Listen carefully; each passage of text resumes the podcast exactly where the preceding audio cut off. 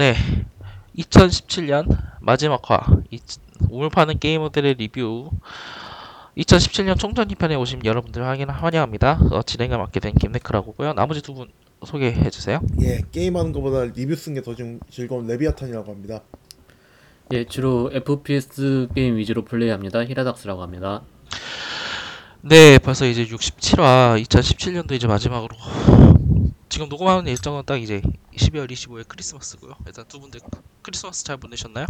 크리스마스죠. 여보세요? 예, 네, 크리스마스 잘 보내셨나요, 두 분들? 뭐 그냥 잘 지내고 있어요.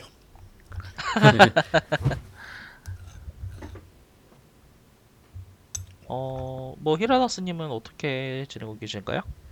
어, 이제 한국에 잠깐 들어갈 준비를 하고 있죠. 잠깐이라고 해도 이제 내년에 졸업식 하고 이사할 때까지 계속 한국에 있을 거예요. 20 다, 다음 달 25일쯤에 예, 들어가게 될 것 같습니다. 이제 금방이네요. 아, 어, 그, 어, 올해 뭐, 진짜 일이 많긴 했어요. 진짜. 연초부터. 어, 여러 가지 이제 일들로 이제, 뭐, 올해 있었던 일이라면 역시 그, 탄핵 사건, 그리고 이제 그쵸. 대선, 정부가 때문에 이제 바뀌었죠. 그쵸. 원래 이제 저번 저번 주에 딱 이제 대선이 됐어야 되는데 반년 일찍 됐고요. 어, 검게 칠하느라 숫자를. 그쵸. 달력을 빨간 빨간 숫자를 검게 스치려나. 뭐 그런 거 치고는 솔직히 말해서 이제 아, 그래요. 뭐 정치적인 이야기니까 이야기를 자제하겠지만 그래도 그런 일들 때문인지 좀 엄청 빨리 지나간 한 해였던 것 같습니다. 어, 막 여러 가지 게임들에 대해서는 막 여러 가지 게임 어 2017년이라는 해를 기억할 만한 해가 2017년은 뭐 기억할 만한 해가 될 것 같긴 해요. 제 생각에는. 음, 어떻게 생각하세요? 두 분은? 이제 게임에 있어서 게임이 있어서 2017년. 음 뭐랄까 아 이제 VR VR은 좀 그렇구나라는 게 좀 스위치, 확실해진 해. 스위치. 그쵸. 아, 스위치. 스위치의 해.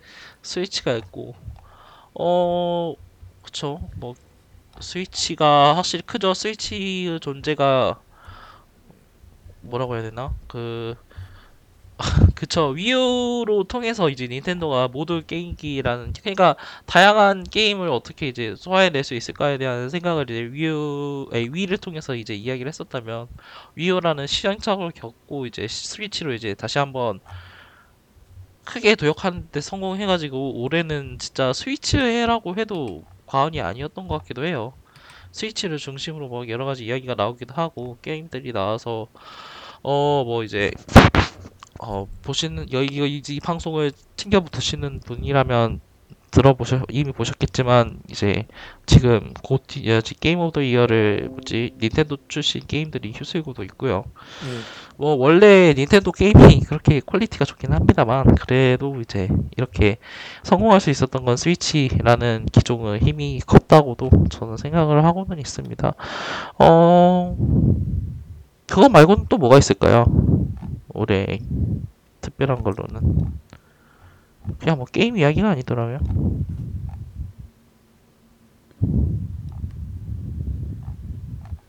음 뭐 딱히 없나요? 저는 올해 그렇게 뭐썩 좋은 기억이 있는 건 아니어서. 아 좀 저도- 바쁘셨으니까 뭐 그러면은 네.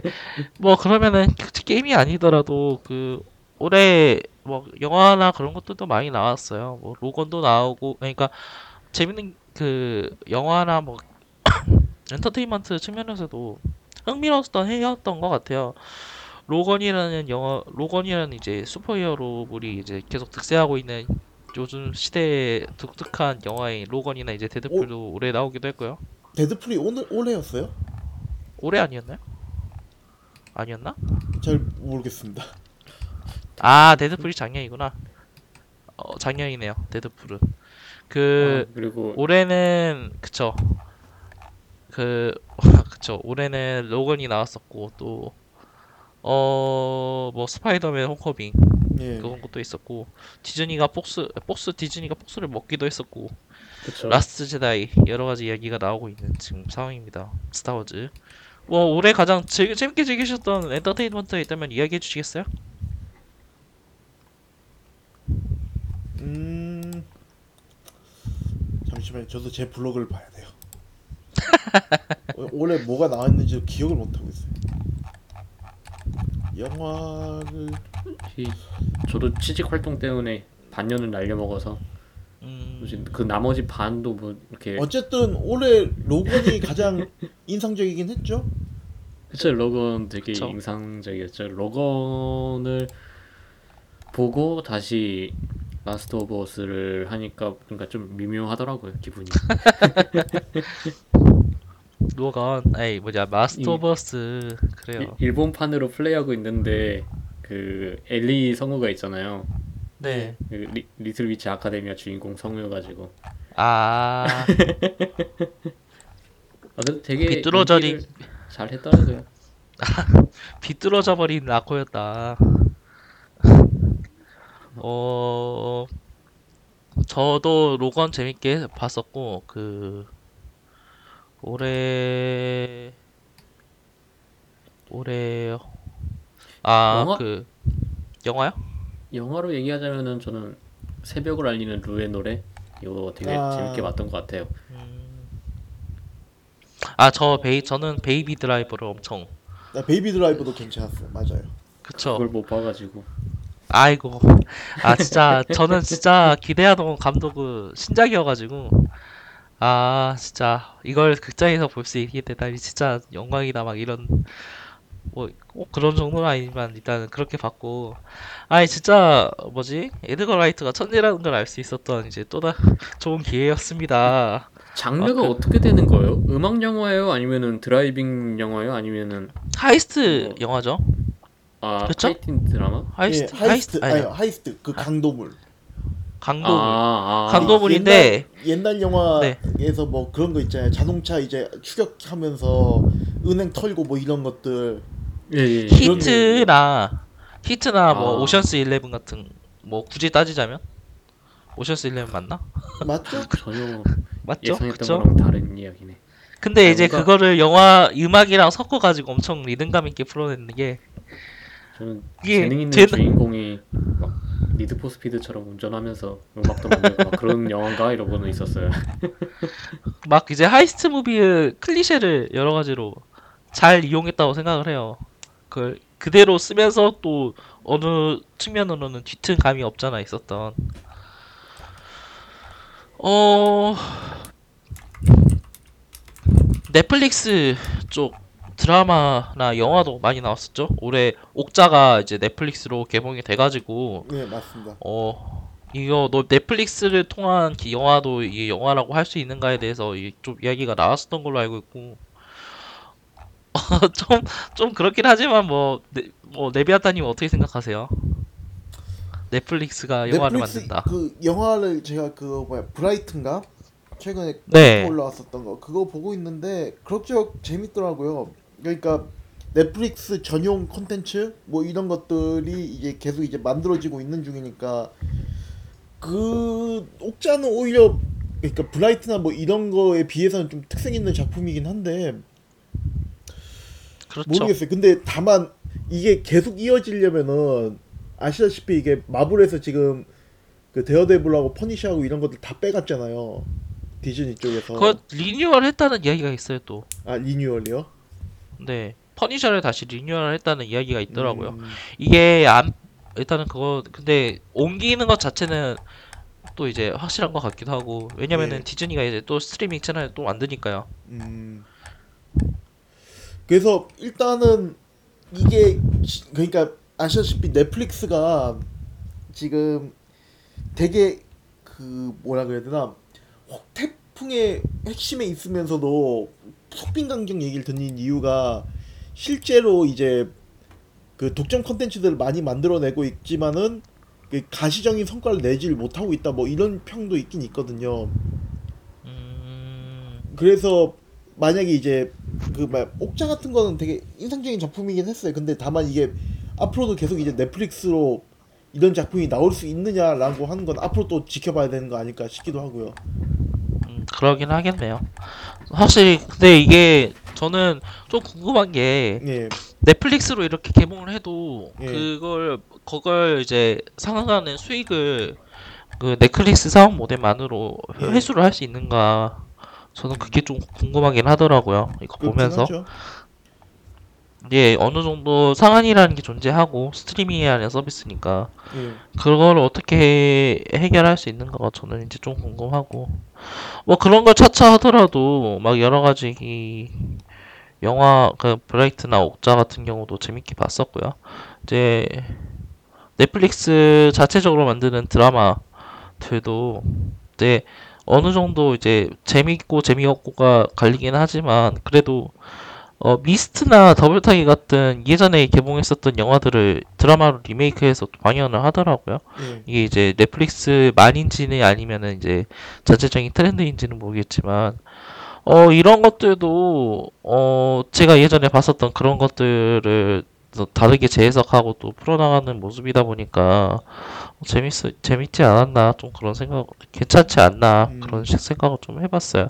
뭐 예를 들자면 뭐 앞서 말한 미스트라던가 더블타기에서는 재밌게 봤고요. 이건 소설 쪽을 좀 더 잘 살리는 느낌도 없잖아 있고 좀 아이 좀 엄밀하게 따지자면 완전히 다르긴 한데 어 뭐 그렇습니다. 그 엔터테인먼트 이야기도 좀 했자 했지만 뭐 저희 원래 번원 뭐지 뭐라고 해야 되나요? 저희 주제는 게임입니다. 그쵸? 2017년 어 뭐 여러 가지 게임들이 나오고 여- 여러 가지 게임들이 이제 또 이야기되는 한 해였다고 생각을 하는데요. 어 일단 작년에 저희가 가장 크게 에이, 저희가 관심을 가지고 있었지만 예. 올해 이제 발매가 되고 나서 좀 실망스러운 부분이 없잖아 있었다라고 생각하는 게임들 그런 올해 가장 실망스러웠던 2017년 실망스러운 게임상 어 어떻게 생각하세요? 또 잠깐만 리스트를 좀 봐야 돼요. 제, 제가 쓴 건 리스트.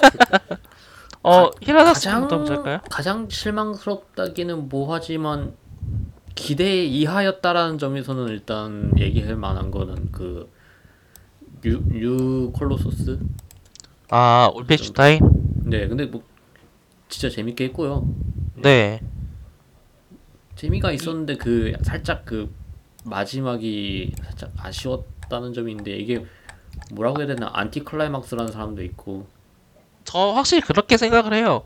예. 이게 저도 그렇게 생각을 하고는 있었는데 어 그 레베아타님이 이제 리뷰를 남기셨는데 사실 그렇게 안티클라이맥스적이기 때문에 지금 이 게임 그 게임이 전하려는 메시지가 전해질 수 있는 게 아닌가라는 그런 데에 대해서 저도 공감을 하고 있고요.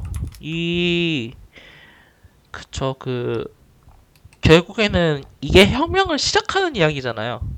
혁명이 저 그런 점에서 시작하는 점에서 이 결말은 확실히 이제 의미를 가지고 있진 않나라는 생각을 저는 조금 하고 있어요. 그래도 말씀하신 것처럼 어느 정도 실망스럽다. 정확하게 말하자면 저번에 나왔었던 뉴오더가 줬었던 그 충격에 미치지 못했다는 점은 확실히 저도 확실히 공감하는 부분인 것 같아요. 레비아타님은 뭐 어떻게 생각하세요? 일단은 그러니까 뉴오더의 충격을 생각을 하면은 솔직히 얘기해서 뉴오더가 그냥 혼자서 끝내려고 했던 작품이니까 억지로 이어진 그쵸. 느낌도 어느 정도 있고요. 그리고 어쨌든 간에 3부작을 만들고 싶었으니까 3부작까지 이어지게 하려면은 억지로 이어가야 되는데 이 과정을 또 클라이막스로 이어나가기 나가는 걸 선택하기보다는 그냥 작은 그 뭐냐 가교 역할로서 이제 자기네들이 하고 싶어하는 그런 이 스토리텔링이나 이런 데 집중을 하되 그 클라이맥스 막스는 최대한 쳐내려고 했었던 것처럼 보여져요. New Colo 자, ssus 자체는. 네. 근데 그래가지고 좀 재밌긴 재밌었는데 솔직히 얘기해서 New Order만큼의 충격은 주진 못했어요. 그런 점에서 아쉬웠다고 할 수 있었던 작품이긴 하죠. 어, 저 같은 경우에는 아쉬웠다, 아쉬웠다고 하면은, 흠, 그래요. 저도, 저도 리스트를 조금 찾아봐야 될 것 같긴 한데, 어, 올해 아쉬웠던 게임들. 그러니까, 전체적으로 저는 오늘 즐긴 게임들을 재밌게 한 것 같아가지고, 예. 꽝은 안 뽑았던 것 같아요. 음. 재작년에, 아니, 작년에 그 파라곤 같은 그런 꽝은 안 뽑았었던 것 같고, 어, 아, 그쵸. 저는 서지를 뽑을 수 있겠네요. 예. 서지가, 서지. 그러니까 제가 진짜 재밌게 플레이를 했었고, 네, 그랬는데, 하, 그러니까 나쁜 게임이라고 하기도 그런데 좋은 게임이라고 하기 그렇고, 예. 아니죠. 엄밀하게 따지면 나쁜 게임이 맞긴 할 거예요. 그러긴 한, 그러니까 이- 여러 가지 가능성이 있었는데 그 게임의 볼륨이라는 점에서 한계를 가질 수밖에 없는 게임이지 않았나. 그러니까 저는 이런 게임이 좀 더 많이 나와주고 더 많은 시도를 했으면 좋겠다라는 생각을 가지고 있는데 그 게임이 장르화 되는 것 자체에 그러니까 장르화돼서 정형화 되는 것 자체에 여러 가지 이야기가 나오는 게 나오기는 하더라고요. 이제 이제 여러 가지 칼럼들이나 인터넷에서 이야기를 하는 이제 이야기가 나오는 게 Dark Souls 특히 Dark Souls like로 이야기되는 그런 그러니까 Souls like라는 장르가 확실히 올해 그리고 작년 올해 들어가지고 이- 계속 이야기되고 있잖아요. 특히 그런 게 장르화돼서 정형화된다는 것에 대해서 반감을 가지고 있는 분들이 확실히 많은데 저는 오히려 그렇게 장르화가 돼야 정형화가 돼야 거기서 어떻게 변주를 나갈 수 있을까를 확실히 이야기를 할 수 있을 거라고 생각을 하거든요. 그런 점에서 써지는 그런 부분에서 대해서 또 이제 어떤 어떤 부분을 장르로 받아들였는가를 볼 수 있었던 작품인데 그렇기 때문에 이제 이 뻗어나갈 수 있었던 가능성을 가능성이 보이 그 풀어나가지 못했다는 점에서 조금 실망스러웠다고 이야기를 할 수 있겠죠. 어 레베아타님은 뭐 올해 실망스러웠던 지금 리스트를 쭉 보고 있는데 For Honor 아니면 Prey 정도? 근데 솔직히 해서 저는 그쵸. 실망스러웠다고는 얘기하고 싶진 않아요. 그러니까 기대한 것만큼은 못했는데 Prey도 끝까지는 재, 재밌게 했어요. 다만 문제는 네. 이제 그 생각했던 것보다는 그렇게 막 썩 매끄러운 게임은 아니었다 정도? 그리고 음, 포아노는 보여 자기가 보여줬었던 그 그자그 가능성보다 만큼은 이제 게임이 잘 풀린 경우는 없었고요. 풀리진 못했었고요. 그쵸. 그 아 제가 올해는 트, 그 대부분 이제 그쪽 그 뭐냐 그 스위치 쪽 진행하면서 게임에 크게 실망했다라고 할 만한 게임은 거의 없었어요. 음, 그래서 저는 솔직히 얘기해서 실망했다라고 얘기를 하면 프레이 정도, 프레이 그리고 포아너 정도 꼽을 수 있는데 양쪽 다 이제 게임 자체는 괜찮았는데 그 가능성을 다 10분 발휘하지 못한 게 조금 실망스러웠었고요. 뭐 저도 진짜 동감하는 부분인 것 같아요. 포아너 같은 경우에는 이제 또 정형화되는 메타라든가 전법을 게임이 파괴하지 못했다는 부분이 대전 게임의 고질적인 단점이라고 해야 될까요? 그 문제점을 어 안아버린 게 아닌가라는 생각을 조금 하고 있고 어 이거는 좀 기다려야 되지 않을까? 아니 근데 진짜 어, 이벤트 업데이트를 꾸준히 하고 있더라고요. 올해 겨울도 겨울 기념 이벤트를 하고 있고 커뮤니티도 이제 발매 직후보다는 상 엄청나게 줄어들긴 했지만 그래도 꾸준히 어 살아있는 측면이다 보니까 그쵸 1주년 기념으로 서비스 중지해버린 그러니까 뭐냐 업데이트 중지한 배틀보는보다 낫죠. 음, 어, 저 그 저는 안 해봐서 말을 아- 못 하겠는데 그 이번에 새로 나온 콜옵이나 아니면 배틀프론트에 들어간 그 가차라고 하나 랜덤 박스 시스템에 대해서 아 룻박스 어떻게 네. 생각하시는지.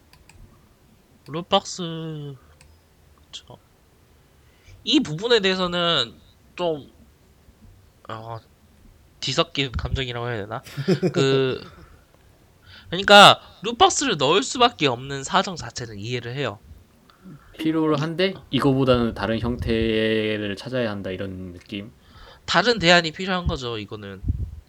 그러니까 룻박스라는 것 자체가 문제 제기된 것도 사실 엄청 시- 사실 엄청 오래됐잖아요. 이게 이게 세계적으로 문제가 된 게 올해인 것 뿐이지 룻박스 자체 그 형태가 드러난 건 이미 우리나라에서 10년도 전에 10년도 전이죠? 2008년 10년도 전부터 계속 꾸준히 어느 정도 엿보여졌었던 문제라고 생각을 하고 이제 이거를 이런 룻박스를 도입을 할 수밖에 없는 건 뭐 다들 공감하시는 것, 아 공감하시죠? 하죠.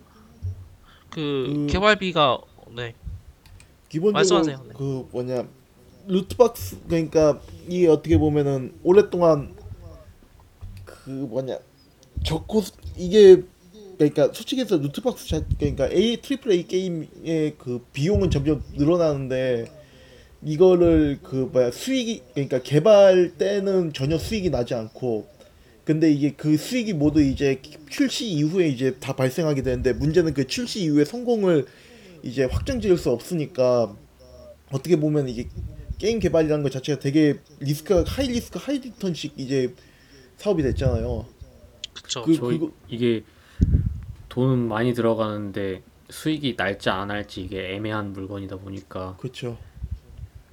그 일본 쪽 게임 회사들도 약간 개발 비용 자체를 줄이고 그 마, 많이 발매하는 그런 식으로 하는 회사들도 꽤 있죠. 그쵸? 키콘 같은 경우에는 장 원래 캡콤이나 스퀘어에닉스 같은 경우에는 외주를 많이 주기도 했고 그래서 캡콤 같은 경우에는 그 외주가 좀 이야기가 많이 나오기도 했고 코나미는 뭐 코나미 해버렸으니까 여러분들 다잘 아다시피 반다이 남코가 되게 게임을 엄청 많이 내고 있죠. 특히 그렇죠. 예- 예전부터 그렇긴 했는데 이제 그 애니메이션이나 만화 이런 게임을 콘텐츠로 해가지고 되게 많이 내고 있죠 양을. 그 하나 하나의 퀄리티도 일단은 팬을 만족시키면 수준에는 된다고 저는 생각하고 있고요. 음 그쵸 예. 그, 그, 그 뭐냐 그 코드베이는 아닌 것 같은데 좀 그 근데 근데 솔직히 말해서 그렇게 낼 수밖에 없는 게 이제 일본 게임도 triple A 게임에 있는 개발 비용을 감당하지 못하는 상황이 됐고 또 상대적으로 이제 모바일 게임 쪽에서의 수익이 짭짤하다 보니까 이게 그쵸. 대비적으로 같은 금액이 투자했는데 나오는 수익이 10분의 1이면은 그 90% 손해를 보는 그게 되는 느낌이 있어서 그렇게 되는 그쵸. 것도 있는 것 같아요. 그렇게 들어서 비 그쵸 네 작년은 그 아이돌 마스터라든지 이런 거는 좀 반다이 남코에서 모바일 게임 같은 시스템 그러니까 가챠 시스템이라든지 이런 걸로 좀 수익을 낼 수 있냐 이런 거를 실험을 해본 거라고 생각을 해요. 근데 약간 애매해가지고는 지금처럼 전, 전략을 바꾼 것 같고 나쁘지 않은 전략이라고 생각을 해요. 그 이 게임을 아예 모바일 게임처럼 만들어 버리는 것보다 훨씬 나으니까.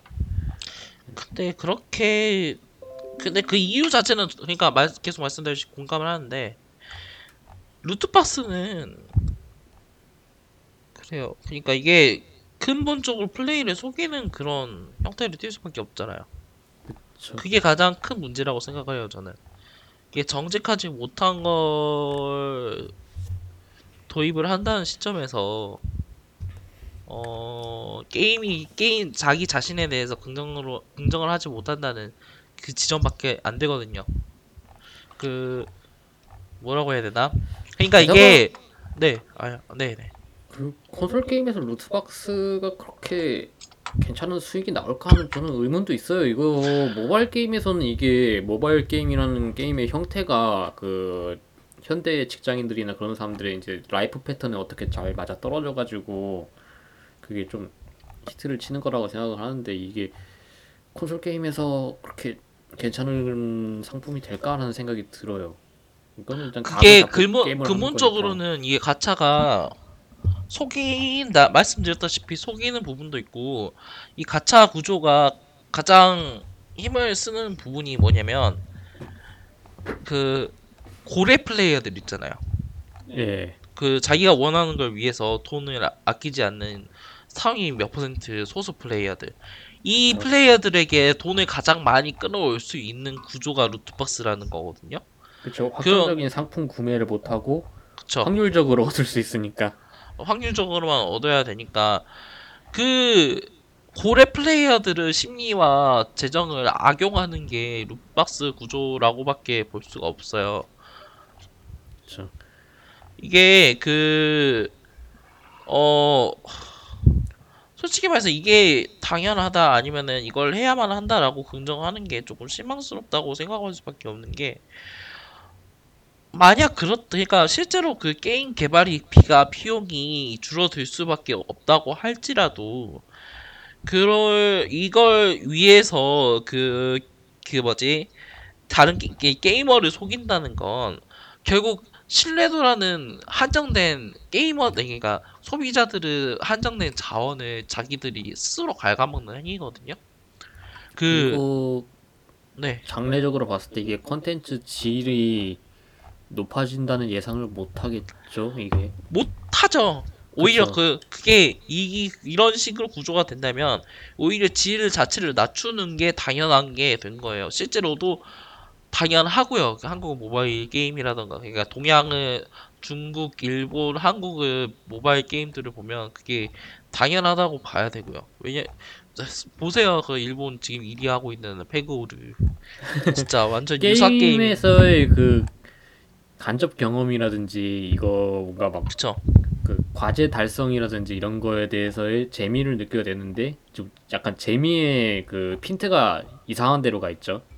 게임 플레이라는 게 사실상 거의 전무하다다 아니면 필요하지 않다라는 시- 수준까지 돼버렸고 그 루트박스가 이제 서양권에서 사용이 되는 걸 지켜보면 좀 두 가지로 나, 나눌 수 있을 것 같아요. 그 게임을 플레이하는 그 play time을 길게 만들기 위한 loot box하고 그 게임의 소비를 그러니까 소비를 유도하는 loot box 두 가지로 나뉘어져 있다고 봐요.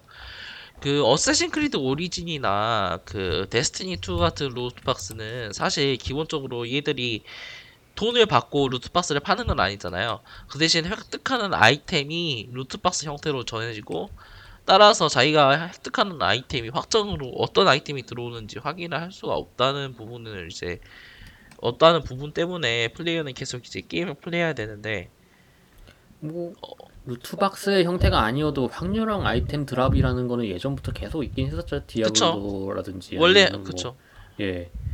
그렇게 확률로 네. 그쵸.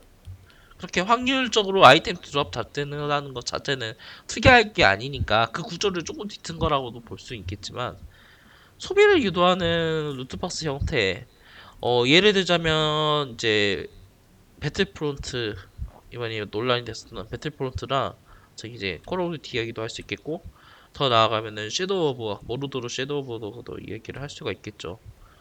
그 아 미드러스 섀도우 오브군요. 그그 게임도 이제 전자 형태를 띄고는 있지만 후자의 목적을 좀 더 치중하다고 밖에 볼 수가 없는 그 형태. 이게 그래요. 저는 일단은 두 형태 모두 비슷해 보이긴 하지만 후자는 확실히 사악하고 사, 소비자 신뢰를 갉아먹는 거고 전자도 그렇게 긍정적인 모델이라고는 생각하지 않아요. 이게 결국에는 플레이어 플레이어가 가진 이제 그 피로도를 깎아먹고 있으니까 데스티니 2가 발매 직후에 좋은 평을 듣다가도 지금 조금 평이 많이 깎아져 있는 상황이잖아요.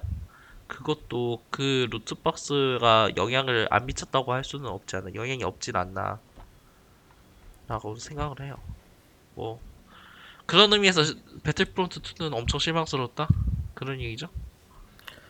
사실 주 루트박스 관련해가지고 루트박스라고 해야 되나 가차라고 관련해가지고 지금 그 생각하고 있는 글이 하나 있긴 있는데 그 네. 제노블레이드에도 가차가 들어가 있어요. 근데 이제 가차가 이제 큰 문제가 뭐냐면은 게임 플레이를 그러니까 전략적으로 못 만들어 주거든요. 왜 무슨 얘기냐면은 내가 어떤 구간을 클리어하기 위해서는 이런 이런 그 요소를 가진 캐릭터들이 필요한데 그거를 내 맘대로 뽑을 수가 없으니까 아. 그걸 뽑으려고 거기서 이제 이제 게임 하다가 중간에 멈춰가지고 가차를 뽑고 있는 거죠. 가차를 뽑는데 가차 뽑는 것도 더럽게 느려요.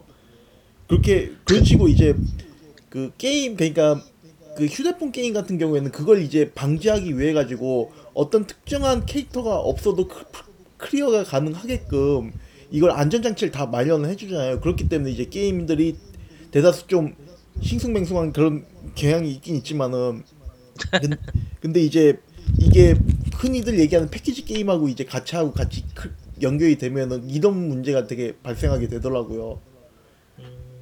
그 게임이 이게 불 그러니까 예측 불가능해지니까 이걸 도저히 클리어 그러니까 되게 게임 경험에 되게 불편한 경험을 불편한 느낌을 줘요.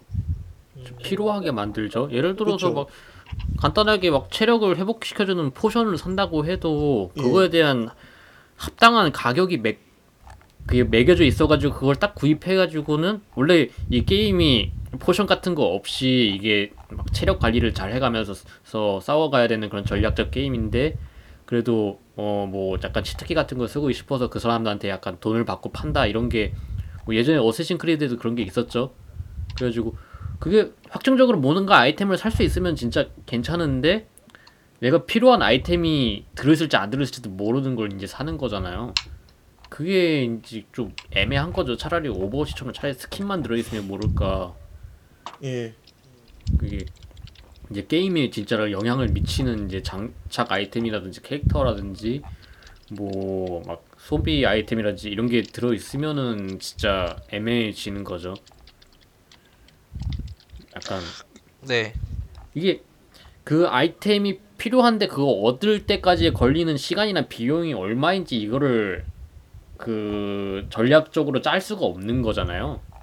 말 그대로 확률이 돼 버리니까 그게 진짜 아마 제일 안 좋은 형태로 가면 그거 아닐까 생각을 해요 저는. 그, 그, 그쵸. 아, 뭐, 이거는 게임 디자인에 대해, 이제 비즈니스 모델과 게임 디자인이 어떤 식으로 연계가 되어야 되는가에 대해서 이제 좀 더 생각을 해야 될 부분이라고 생각을 하고, 어, 솔직히 이제 좀, 이제 뭐 이야기 주제를 바꿔야 되긴 하면, 마- 뭐지, 사적으로 좀 묻히자면, 이런 이야기가 나온 게 우리나라는 거의 이제 10년이 넘어가는 막 말씀드렸다시피 10년이 넘어간 상황에서 여기에 대해서 조금 더 건설적인 논의가 저희 우리나라에서 있었더라면 여기에 대해서 선구자적으로 무언가 이야기를 할 수 있고 또 다른 대안을 제안할 수 있지 않았나라고 생각을 하는데 그걸 거부하고 수능해 버린 시점에서 우리나라가 지금 어떤 식으로 변했는가, 그리고 우리나라 게임과 개발자들에게 어떤 식으로 대하고 있느냐라는 부분을 본다면 조금 참담하기는 해요. 어, 진짜 이 로트박스 상태가 어느 방향으로든 해결이 되겠지만, 해결이 됐을 때, 저는 우리나라와 같은 그런 게이머와 개발, 이 뭐냐, 플레이어와 개발자들의 관계로 치닫지 않았으면 하는 그런 바람이 있긴 해요. 마지막으로. 뭐, 예, 이제 그- 그 실망스러운 게임 얘기를 네, 예, 하고 있었죠. 그렇죠. 네, 예. 그쵸. 뭐, 뭐 실망, 루트박스가 실망스럽다고. 뭐. 그쵸 그런 실망스러울 수밖에 없죠. 그, 어 그러면 관심이 부족한 이야기 좀 해볼까요? 그 올해, 관심이 부족했던 게임 네, 이거는 좀 더 이야기가 돼야 되는데, 아, 이야기가 없다. 아, 그런 게임들. 어, 뭐, 기본적으로, 헬블레이드는 아. 얘기를 해야겠죠. 근데 헬블레이드 상도 받고 그랬는데, 약간, 그, 실질적으로, 저희 근처에서 눈에 보이는, 뭐랄까, 그, 뭐, 트위터라든지 아니면은, 제 주변에 게임을 하는 사람들한테서부터 좀 언급이 별로 없는 게 아쉽죠. 취향이 갈리는 게임이긴 한데, 그게 이게 그런데 또 생각을 해보면 이게 얘들이 받을 만한 관심이긴 해요. 그러니까 이 정도 이야기가 되는 그런 시점이지 않나? 그렇게 생각을 하기도 하고. 그러니까 이왜 저는 관심이 좀 충분하지 않나. 아마 얘들은 관심을 꾸준히 받을걸요. 한 10년 동안 계속. 그 혹시 근데 그런 말 그런 느낌 대중화가 될 수 없 대중화가 될 수가 없는 게임이니까 대중의 상대로 이야기가 될 수 없는 부분도 좀 있는 것 같아요. 음, 그, 그렇긴 하죠. 약간 이거를 좀 포탈 2처럼 재밌게 풀었으면 또 몰라도. 뭐 레베아타님은 뭐 있으세요? 관심이 부족했다 올해. 관심이 부족한 게임. 네, 암즈, 암즈. 암즈. 암즈 엄청 재밌게 하셨죠? 재밌게 했기도 했고요. 실제 재밌는 게임인데 그 이게 스플래툰하고 다른 게임에 비해 좀 묻힌 감이 없지 않아 있더라고요. 음, 아 그쵸 좀 그렇죠. 예. 암즈 아 스위치 사면 아 그러니까 스위치를 사면 사람들이 이야기하는 게 젤다 할까? 예. 마리오 할까?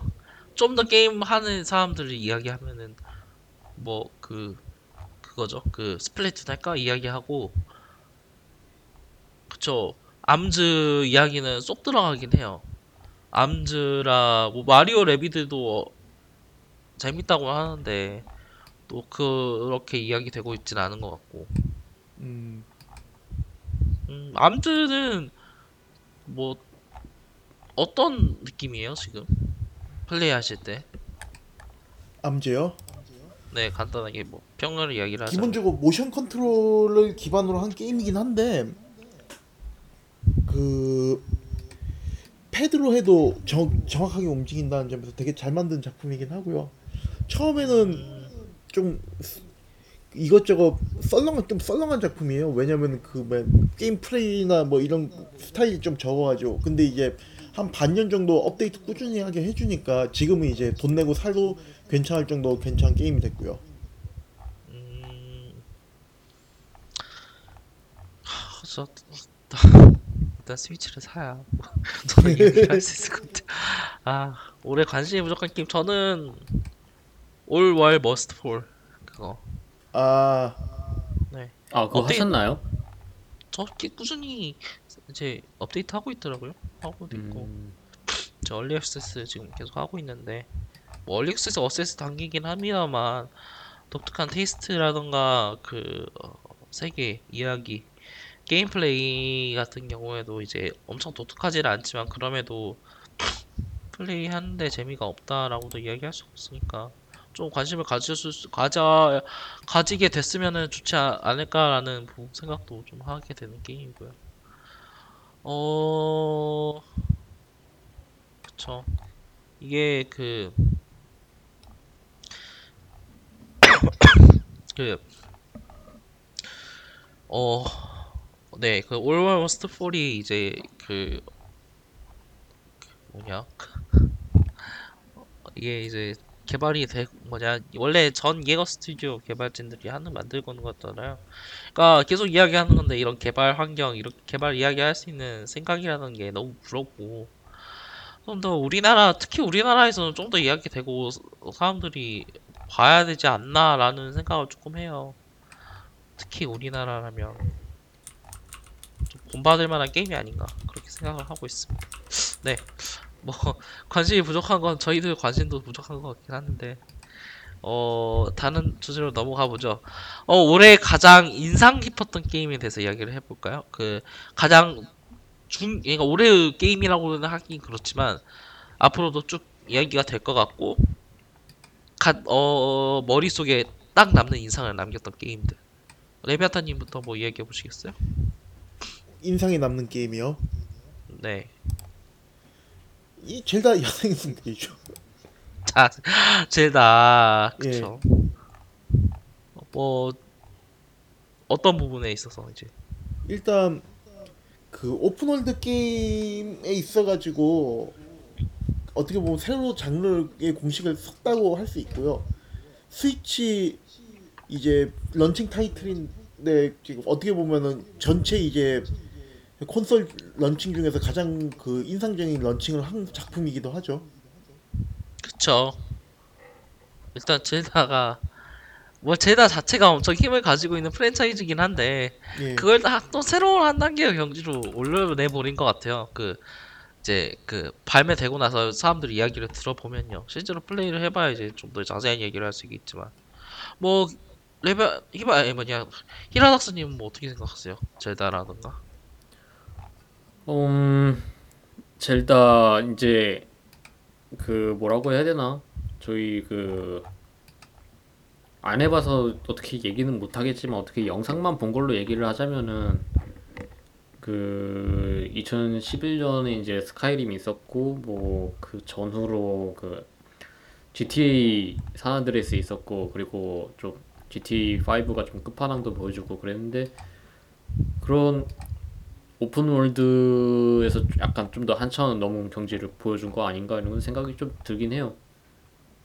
그 젤다가 그 Zelda 관련해가지고 좀 저도 생각을 해봤거든요. 이게 Zelda도 그렇고 어 Zelda뿐만이 아니라 그 Divinity Original Sin 2를 하면서도 좀 느꼈고 그 Deus Ex Human Revo 아니, 그 뭐죠? Mankind Divided 그걸 또 하면서 느꼈던 게 그 게임 플레이에 있어 게임 플레이에 있어서 일관성이란 게 엄청 중요하지 않나라는 걸 좀 생각을 해봤어요.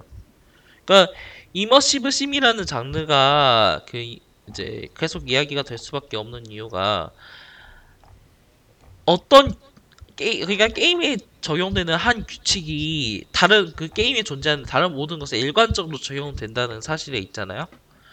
뭐 문은 부수거나 해킹해서 넘어갈 수 있다 이런 점을 이런 점이라던가 제다 같은 경우에는 번개가 떨어지면 피해를 입는다라는 그 뭐라고 되나 그런 규칙이 적 아군 할것 없이 일관되게 적용이 되잖아요. 그걸 어떤 그걸 네. 뭐 말씀하시는 거 아니죠? 계속 할까요? 예, 예 네네네. 계속 진행해 주세요. 네네. 그, 뭐, Rain, 이 올해 Rainbow Six Siege도 저도 계속 즐기고 있는데, 이 게임 같은 경우도 뚫을 수 있는 벽, 뚫을 수 없는 벽이 확실히 나눠져 있고, 그, 거기에 대해서 상호작용, 작용할 수 있는 부분도 일관되게 적용이 되기 때문에, 어, 플레이어가 불공평하다라는 느낌을 자기가 충분히 그 숙지만 하고 있다면 받지 않을 수, 있- 받지 않는다고 생각을 하거든요. 젤다도 같은 맥락에서 그 뭐라고 해야 되나? 특히 현실 세계에 적용되는 일관된 법칙과 게임 세계에 적용되는 일관된 법칙을 절묘하게 혼합하고 이걸 구현했다는 점에서 정말 중요한 정말 새로운 그러니까 뭐라고 해야 되나요? 새로운 패러다임을 이끌어내는데 하, 어, 역할 큰 역할을 할 수 있지 않았나 생각을 하고 음, 이런 일관성이 저는 추후 이제 여러 게임 개발에 있어서 중요하게 여겨질 것 같아요. 특히 이제 그 e스포츠라는 그런 이제 취- 뭐지 최근이 뭐지 그 1, 2년간 대두되고 있는 그 부분을 이런 일, 일관성이 큰 역할을 하지 않을까 생각을 하고 있어요. 어. 뭐 인상 깊은이라고 하면은 또 이제 저 같은 경우에는 Hellblade를 또 해야 Hellblade. 이야기를 했는데 Hellblade 같은 경우에는 이제 narrative라던가 어 네, 제작 스토리가 진짜 인상적이었어요. 그쵸. 제작 음. 스토리 다큐로 만들만 하다 이러고. 나올 것 같아요, 이거. 네. 1년? 2년 안에. 이거 진짜 그 중소개발사 Ninja Theory라는 사실 어떻게 말하면 독립 개발사로서 어느 정도 어중간하게 크긴 하지만 그러면 해도 정말 큰 대형 triple A라고 할수 없는 그런 제작사가 어떻게 살아남을 수 있었는지를 잘 구현하고 있는 부분이 이제 그런 Hellblade 제작진이 아니었나 생각을 하고 어... 저 말, 말씀드렸다시피 내러티브라던가 연출 또 뭐냐 그 게임은 캐릭터가 가지고 있는 어떤 속성 특징을 어떤 식으로 접근해야 되는가에 대한 좋은 예. 설계를 남긴 게임이 아닌가 생각을 해요. 그렇죠. 이거 정신증이라던가 켈트 신화나 북구 신화라던가 이런 부분을 단순히 자극적으로 소비하지 않고 어떤 맥락이나 그 특징을 가진 어떤 요소로서 흥미롭게 사용할 수 있지 않을까라는 걸 정말 고심한 흔적이 역력하게 보이고 음. 야 역력하게 고심한 흔적이 보이고 더 나아가 가지고 어, 말씀하셨다시피 개발 스토리가 개발 비하이 같은 것도 지금 어 아까 이야기한 루트박스라던가 이런 개발비 문제에 대해서 어 이게 정답이라고는 할, 모든 게임 회사들은 정답이라고는 할 수 있기는 않겠지만 대안으로서 유효한 답변이 되지 않았을까라는 생각도 좀 해요. 그래서 올해 가장 인상 깊었었던 게임이라고 하면은 헤블레이드를 꼽겠네요. 저는 히라스님 뭐 아, 아 말씀하시 말씀하세요. 어, 저 인상 깊었던 게임 하면은 뭐 일단은 그 이따 최고의 게임 얘기할 거 남겨두고 인상이 깊었다고만 하면은 일단 배그요. 배그의 미친 듯한 판매량, 점유 엄청나죠 진짜. 이건 인상이 깊지 않을 수가 없지 않나 싶어요 저는. 어, 아우. 솔직히 이런 단순한 룰과 이런 내용으로 이렇게 많이 팔릴까라는 생각은 하지도 못했어요. 그 솔직히 아무도 생각 못했을 거예요 이거는. 예. 그 뭐 사람들 다들 뭔가 이렇게 온라인으로 싸우는 게임을 하면은 서바이벌보다는 다들 좀 오버워치나 이런 거나 아니면은 롤 같은 거 생각을 하고 있었겠죠. 아니면은 뭐 Halo 그 배틀 대전처럼 이렇게 한다든지. 그쵸. 뭐 어, 뭐냐 Call of Duty라던가 Battlefield라던가. 그쵸. Battlefield라든지 이렇게 팀을 크게 두 개로 나눠가지고 대결 시킨다든지 하는 식으로. 왜냐면은 그 전에도 이 서바이벌 게임들이 있긴 있었는데 그렇게 좀, 좀 좋지는 않았잖아요. CG 정확히 말하면 HI H1Z1 그게 지금 어떻게 보면 거의 이거 장르 시초라고 할 수 있었는데 사실 이 장르 시초라고 하기에는 워낙 삽질 많이 했죠. 어떻게 그쵸 보면 너무 그러니까 이게 그 스탠드얼론으로서는 시초라고 얘기를 할 수 있겠죠. 그러니까 그 전에 그 브랜드 다들- 그랜이 만들었었던 배틀 아니 이거 뭐냐 아르마의 배틀로얄 모드에서 이제 또 모든 게 나오긴 했는데 근데 이게 어 그래요. 그러니까 어떤 장르 팬들에게는 계속 이야기가 되, 되는 장르긴 했어요. 배틀로얄이라는 그 장르가. 그쵸 근데 이렇게까지 성공을 대중적으로 먹히는 거는 진짜 엄청난 거죠. 이게 그래도 그게 좀 정리가 잘 안 돼 있고 쾌적함이 확보가 안 되었을 뿐인데 근데 지금도 막 정리가 완벽하게 돼 있다든지 아니면은 회적함이 완벽하게 확보가 된 게 아니잖아요. 그런데도 어느 정도 모양을 갖춘 것만으로도 이렇게 나오는데 뭐 앞으로 유사 게임이 나오면은 이게 플레이어 분산이 어떻게 될까 하는 생각도 좀 들고요. 이미 지금 이루어지고 있죠. Fortnite. 근데 이게 그게 분산 하, 그쵸 Fortnite가 서- 나오긴 했는데 선점 효과가 더 크기도 하죠. 그것도 선점 효과도 있고 크고 Fortnite가 특징이 있긴 한데 그걸 완전히 대체할 수 있는 그쪽 너무 캐주얼한 것 같던데 보니까. 그게 아니기도 하고 어 이게 그 약간- 뭐라고 해야 되나 그 Fortnite도 그렇고 말씀하신 대로 그 아류 게임 정확히 말하면 뭐 그 장르를 이용한 다른 게임들이 여러 가지로 나오기도 하는데 그거 각자의 역 자리를 차지를 할 수는 있을 것 같아요. 배그라는 게 아무리 세도 일단은 배그가 3, 지금 300만이죠? 동접이? 동접 300만 찍고 막 그러고 있는데 맞나? 30만이었나? 300만 아, 아닌가요? 300만 맞을 음, 거예요. 300 맞죠? 더 나올지도 300만이 몰라. 맞아요. 사- 동접을 300만 찍고 있는데 이게 그대로 유지된다는 게 오히려 또 신박하다는 거거든요. 이게 사실 솔직히 말해서 어 시간이 가면은 빠지고 다른 쪽으로 유입이 되고 새로운 장 그렇게 그런 식으로 이제 장르로서 역할을 이 장르로서 그 확고한 위치를 잡게 되는 것 자체는 자연스러운 행보예요. 그렇게 그렇죠. 될 거고요. AOS도 처음에는 그랬었는데 이제 좀 많이 분산이 되고 그쵸. 좋아하는 사람은 뭐 골라서 하고 이런 게 있죠. 또 그래서 시간이 지나면 어떤 식으로 이제 소화가 되고 다른 식으로 또 풀이가 되고 어 그런 식으로 다될 거니까 솔직히 말해서 이게 아류 게임들 이 나온다고 해서 그 직접적으로 피해가 가지는 않겠지만 그럼에도 좀 그러니까 그쵸 아류 게임들의 눈이 안 가는 부분도 좀 있긴 해요 배틀그라운드 자체 때문에 아 그 어, 네. 유비나 EA에서 이런 데서 되게 어떤 형태로 비슷한 거 만들지 않을까 하는 생각은 들고요. 그쵸. 이게 근데 그런 triple 게임에서 triple A 개발 게임 개발사가 이 여기서는 역할을 못 하지 않을까도 생각을 해요. 왜냐면은 그 크기 때문에 오히려 좀 더 느리잖아요. 트렌드에 그- 대해서. 크기 때문에 느린 것도 있고 걔네들은 온라인 게임에 대한 별로 그런 그 노하우가 없죠. 그 뭐라고 해야 되나? 업 없진 않겠죠. 없진 않을 텐데 좀 뭐라고 해야 되나 성향이 다르다고 해야 되나? Battlefield가 그러니까 Battlefield 생각하면은 대형 게임에 대한 노하우가 없다고도 이야기를 하긴 좀 그래요. 그 Battlefield라든지 뭐 Division이라든지 그쵸. Division 같은 경우에는 서바이벌 모드로 어느 정도 한번 시도를 해보기도 했고 이거 이용해가지고 또 새로운 standalone 게임이 나올지도 모르는 일이고요. 근데 지금 당장 나오기는 좀 힘들기 힘들다고 보는 게 맞기도 하겠죠.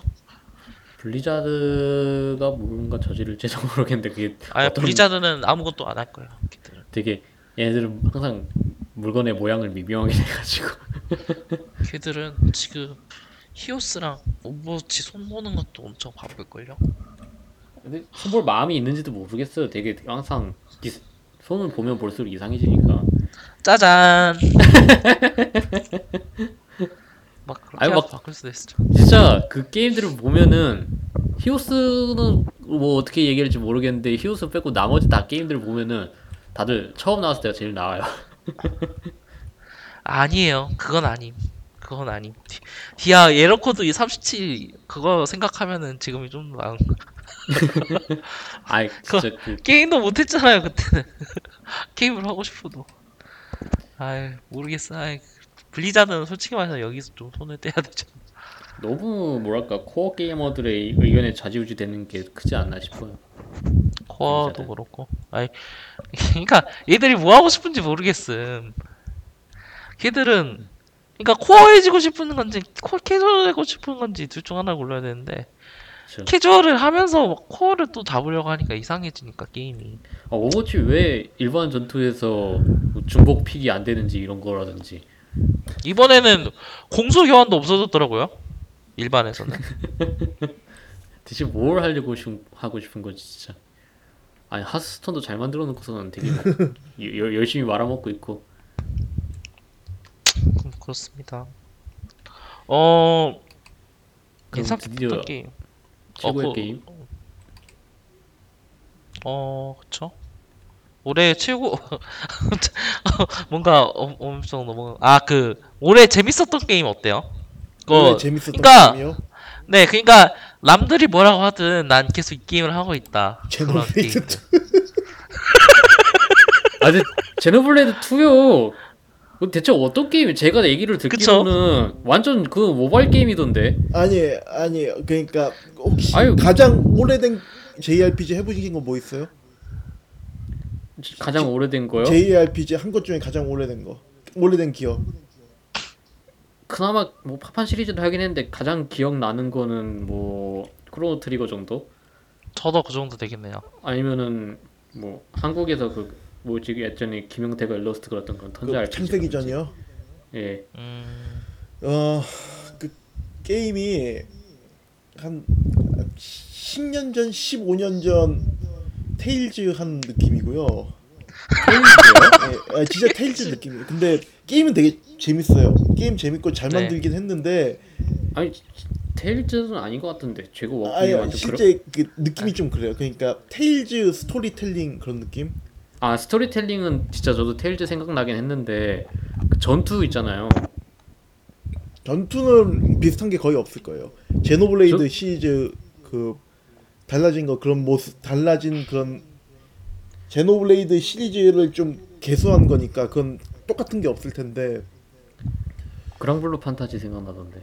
그랑블루요? 아니 그게 막 그 자동으로 전투를 하잖아요 기본적으로 자동, 자동- 전투 자동으로 전투하는데 그 기, 기술만 이제 수동으로 작동화 시키는 거잖아요 트리거 밑에 트리거로 해가지고 아, 뭐 뭔가 그렇죠. 듣기만 하면 진짜 모바겠네. 그리고 예 그래서 막 자동으로 전투하고 있는데 이제 그 특수 기술만 내가 이제 버튼 눌러서 이제 작동하는 거면 이거 완전 모바일 게임 아니야 이런 생각으로 봤었거든요.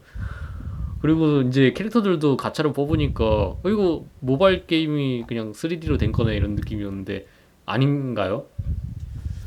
아니 제가 안 해봐서 몰라요. 해봐야지 얘기를 할 수 있겠는데 되게 좀 애매해요. 그러니까 그 원작 그뭐 1편하고 크로스도 예. 사실은 그 MMORPG 전투를 갖다가 그, 그 솔로 RPG 개수한 거라 가지고 JRPG 개수한 거라서 조금 이질적이긴 한데 게임 자체는 되게 딱딱 들어맞거든요. 그리고 이게 완전히 자동 전투가 아니고 그게 자동 전투를 사실 이게 그 게임이 그 전투 페이스가 뒤로 가면 갈수록 플레이어 deal이 점점 강해지는 구조이기 때문에 그냥 평타질만 해도 이기긴 이기는데 사실 그렇게 하면은 뭐 일반 몹도 잡는데 한 10분 15분 걸리고요. 근데 이제 그걸 좀 빠르게 하려면은 이제 그걸 단축시키기 위해서 뭐 아치라든가 블- 콤보라든가 뭐 이런 것들 계속 이어나가 주는 게 제일 핵심이거든요. 근데 그게 또 가장 재밌는 게임이기도 하고 그리고 그걸 위해 가지고 다른 브레이드들을 갖다가 이것저것 막 이제 육성한 게 뭐 목표인 게임이기도 합니다. 그래서 조금 복잡하긴 한데 게임이 되게 복잡하 게임이 처음 볼 땐 되게 복잡해요. 그러니까 그 뭐 자동 전투라고 생각이 안들 정도 복잡하긴 하거든요. 겉보기에는. 근데 막 그 제가 일단 첫 인상으로 본 거는 그 발도라고 하죠. 칼을 꺼내면 그냥 알아서 싸우는 것 같은 느낌인데 아까 레비아탄이 말씀한 것처럼 예. 그 테일즈처럼 주인공 캐릭터는 그래도 수동 조작이 가능하다 이런 느낌인가요? 이 수동 조작 가능해요. 그리고 칼을 휘둘린다든지 그- 이런 거 예, 평타를 예. 그, 아니 평타를 어. 조절을 하는 게 아니고 평타 외 skill이라든가 이런 것들은 다 자기가 조정하는 거고요. 평타는 그냥 지가 알아서 때려요. 예, 계속 때리는데 이게 평타 모션 따라 가지고 그 자기가 이제 그 스킬 그때 딱 써서 cancel 시키는 개념도 있거든요. 아 그래서 엄밀하게 보면은 양쪽 NPC 둘은 그 뭐야 그 플레이어가 이제 스- 스킬 쓰면은 그거 맞춰가지고 이제 자동적으로 follow 해주는 역할이라고 보면 되고요. 그래도 좀 평타는 플레이어가 조작하게 해주지. 아니 그러면 그러면 아이, 그러면은 근데 그거 게임이 되게 힘들 힘들었을 거예요. 그 자동이랑 매뉴얼 이렇게 막 전환해 가면서 플레이할 수 있도록 하면야지. 좀 자동 전투로 완전히 넘어가 버린 게 약간 애매한 느낌이에요. 제, 제 생각에는 차라리 테일즈처럼 수동이라도 조금 있었으면 좋겠는데 하는 느낌이 있거든요. RPG로서 예. 음. 아, 근데 뭐 이거는 해봐야지 알 것 같아요. 진짜 지금 보기만 하는 걸로는 감이 전혀 안 오거든요. 아니 그러니까 진짜 듣기로 듣, 듣는 것만으로 이야기 듣 이야기를 들어보면 진짜 유사 게임에다가 시대에 뒤떨어진 스토리텔링과 막 그런 걸 진짜- 가지고 있다 막 이런 거 같은데 얘기만 듣기로는 아 이걸 왜 사 이런 느낌인데 또 재밌다는 사람들은 재밌다니까 어 이거 그럼 재밌는 건가 하는 생각도 들고 그래서 한번 직접 해봐야지 알 것 같아요. 이게 해보고 이게 진짜 호- 호불호는 세게 갈릴 것 같은데 제 성격에 안 맞는다 하면 뭐 중고로 팔면 되는 일이고 뭐 그런 생각으로 한번 내년에 스위치를 사면 도전을 해볼 생각이에요. 저는 어 히로스님 뭐 재밌는 게임 어떻게 되세요? 올해 재밌었던 거 게임을 많이 못 해보셨긴 한다 그렇죠. 올해 진짜 재밌었던 거라. 남들이 뭐라 해도 남 남들이 뭐라 해도 재밌었던 게임. 하, 이제 올해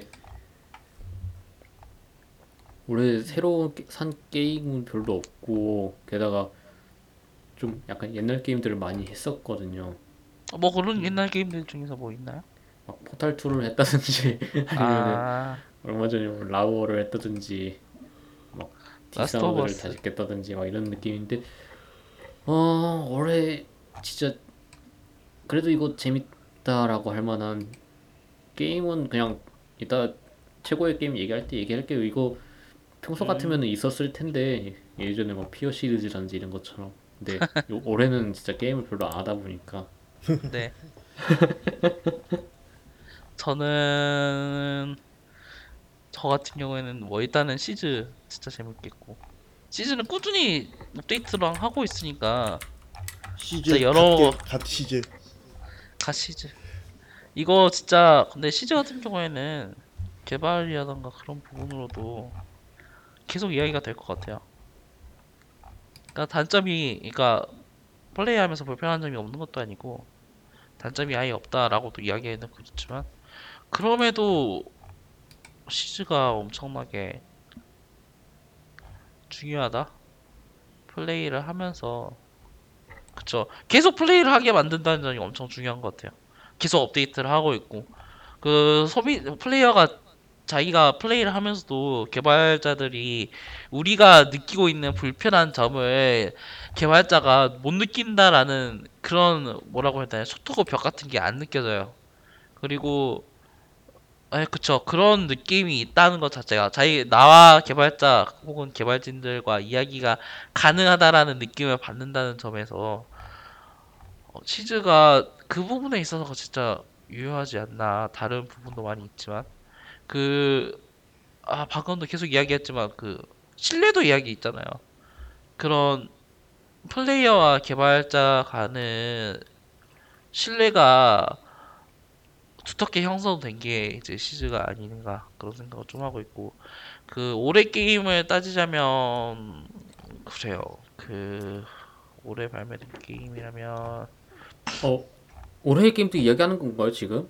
예 아니야 아, 올해 아, 그러니까 아, 올해 아, 그 발매된 누가 제- 제- 뭐, 누가 뭐라 해도 올해 가장 재밌었던 게임 아 근데 그 올해? 프레데터 나오는 건 대체 어떤 느낌인가요? 아 와일드랜즈요 아 다른 거예요 그건 또? 그 예. 고스트 리콘 와일드랜즈 아, 아 시즈가 아니구나. 아, 네 그거는 아 야 고스트 리콘 와일드랜즈 프레데터 이벤트 깼는데 와 정신 나갔어요. 아 진짜 막 프레데터 막 투명화 써가지고 막 오고 막 미사일 그 뭐냐 레이저 포인트 있잖아요 그 영화에서 나타나는 그 삼점 그 딱 머리에 박혀가지고 미사일 날아오는데 레이저 디스크도 쏘고 그 아이 근데 어 아 그거 재밌게 하긴 했어요. 고스트 리콘 와일드랜즈 같은 경우도. 그 그쵸. 그, 그, 그것도 이야기할 수 있겠네요. 랜즈 같은 경우도 누가 뭐라 해도 재밌게 즐긴 게임이라고도 할 수 있고. 왜냐면은 진짜 플레이를 하면 진짜 눈이 즐겁고. 파크라이 3 있잖아요. 파크라이 3 그거 맨 네. 처음 했을 때 느낌이 아. 그거, 그거 맨 처음 했을 때 느낌이고. 그게 좀 더 스케일이 커지고 내가 할 수 있는 게 더 늘어난 그런 느낌이라 아 그거 재밌게 했었던 것 같은데 그것보다도 올해 진짜 재밌게 했다면은 어쌔신 크리드 오리진이 아닐까? 음. 이거 같은 경우에는 어, 좀 이제 glitch도 여러 가지 있긴 하고 이제 전투 시스템에 대해서 호불호가 갈리는 부분도 있는데 그렇다고 해서 어쌔신 크리드가 아니라고도 이야기를 못 하겠어요 저는. 어쌔신 크리드 그 미묘한 taste가 잘 살아있고 어 수집 요소를 수집하고 있는데 짜증이 안 난다는 점도 정말 중요한 것 같고 하나하나가 의미를 가지고 있어요 그런 것도 제가. 보기에는 약간 디비전이나 와치독스에서 많이 들어간 거 아닌가 싶어요. 예를 들어 그 드론 역할을 하는 새라든지 그 약간 유도 아니 유도가 아니라 수동 조작하는 활, 활이라든지 이런 거 그런 거 실제로 그- 해보니까 느낌이 어때요? 진짜 SF 같아요? SF 같진 않아요. 오히려 게임이 아, 저, 절묘하게 맞았나? 왜냐면은 원래 유비소프트가 그걸 잘하기도 했어요. 그 다른 게임에 있었던 요소를 또 가져오면서 그쵸 그쵸 그- 그거 게임들이 잘하- 진짜 안에서 얘네들이 DNA를 공유하고 있죠. 그리고 또 이제 그걸 구현하는 데 있어서 노력을 안 아끼니까 그 특히 새 매를 세누를 불러가지고 정찰을 하는 부분은 진짜 새를 가지고 조작을 한다는 그런 느낌이 어느 정도 있거든요. 뭔가 그 게임, 게임 내부에서도 그 계속 그 세누를 이용해서 세누와 이제 상호작용을 하기도 하고 어느 정도 친근감이 생기더라고요 진짜로. 그래서 단순히 드론을 새로 나타냈다 이런 느낌이 아니고 하나의 캐릭터 혹은 나를 도와주는 하나의 조력자라는 느낌이 조금 들기도 해요.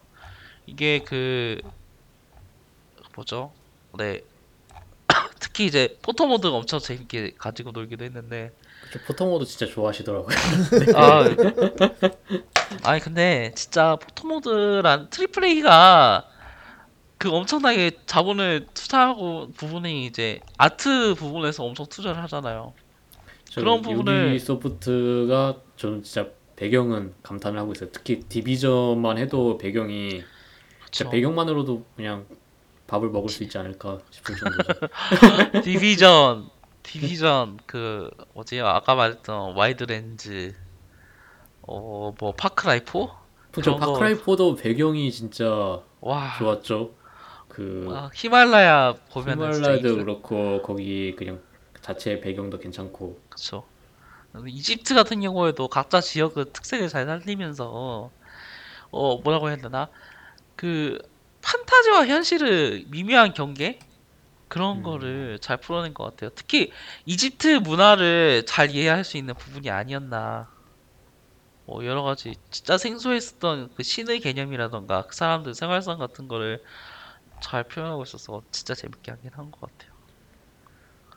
어 그러면 이제 잠시만요. 저 그래도 굳이 올해 좀 나는 이게 재밌다라고 말하자면은 네네 오- 올해 뭐 스위치로 나오기도 했고 뭔가 remaster 뭐 이런 것도 되긴 했으니까 remaster랄까 일단 스위치로 나왔으니까 스카이림 스카이림을 스카이림 아 예. 스카이림이요?